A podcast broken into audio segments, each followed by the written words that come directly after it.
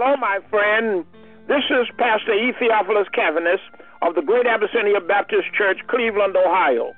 Again, I'm calling to let you know that I'm constantly praying for you and your loved ones. God loves you, and so do I. My brothers and my sisters, with regard to prayer, it is primarily and supremely important to not just talk about it, but to really be about it. So many people find it fascinating to contemplate prayer in theory, but not really in concrete. Talking about prayer is one thing, but being about prayer and praying is quite another thing. One is theory and another is concrete. In fact, I remember hearing a story of a cement contractor who had a reputation in his little town for his great love of children. But one time he put down a cement sidewalk, and during the night the kids got into it, and each one put his footprint in the wet cement. When the contractor got there the next morning, his sidewalk was all ruined.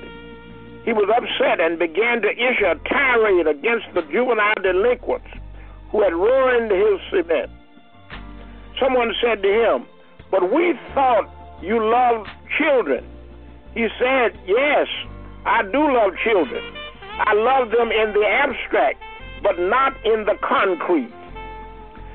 Talking about prayer in theory and the abstract is good, but the more important thing is to pray, pray, and keep on praying in the full knowledge and reality that the effectual, fervent prayers of the righteous availeth much.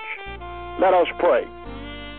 O God, our kind and gracious Heavenly Father, move us to not just talk about prayer, but indeed to pray each and every day of our lives. We have so much to thank you for, and every day you continue to bless us over and over again. So we pray today that thou wouldst keep us in daily supplication for your guidance, your direction, and your keeping. We pray this prayer in the majestic, magnificent, and monumental name of Jesus Christ, our Savior. Amen and thank God. See you on Deacon and Deacon Deaconess Sunday. Come and let us praise God together.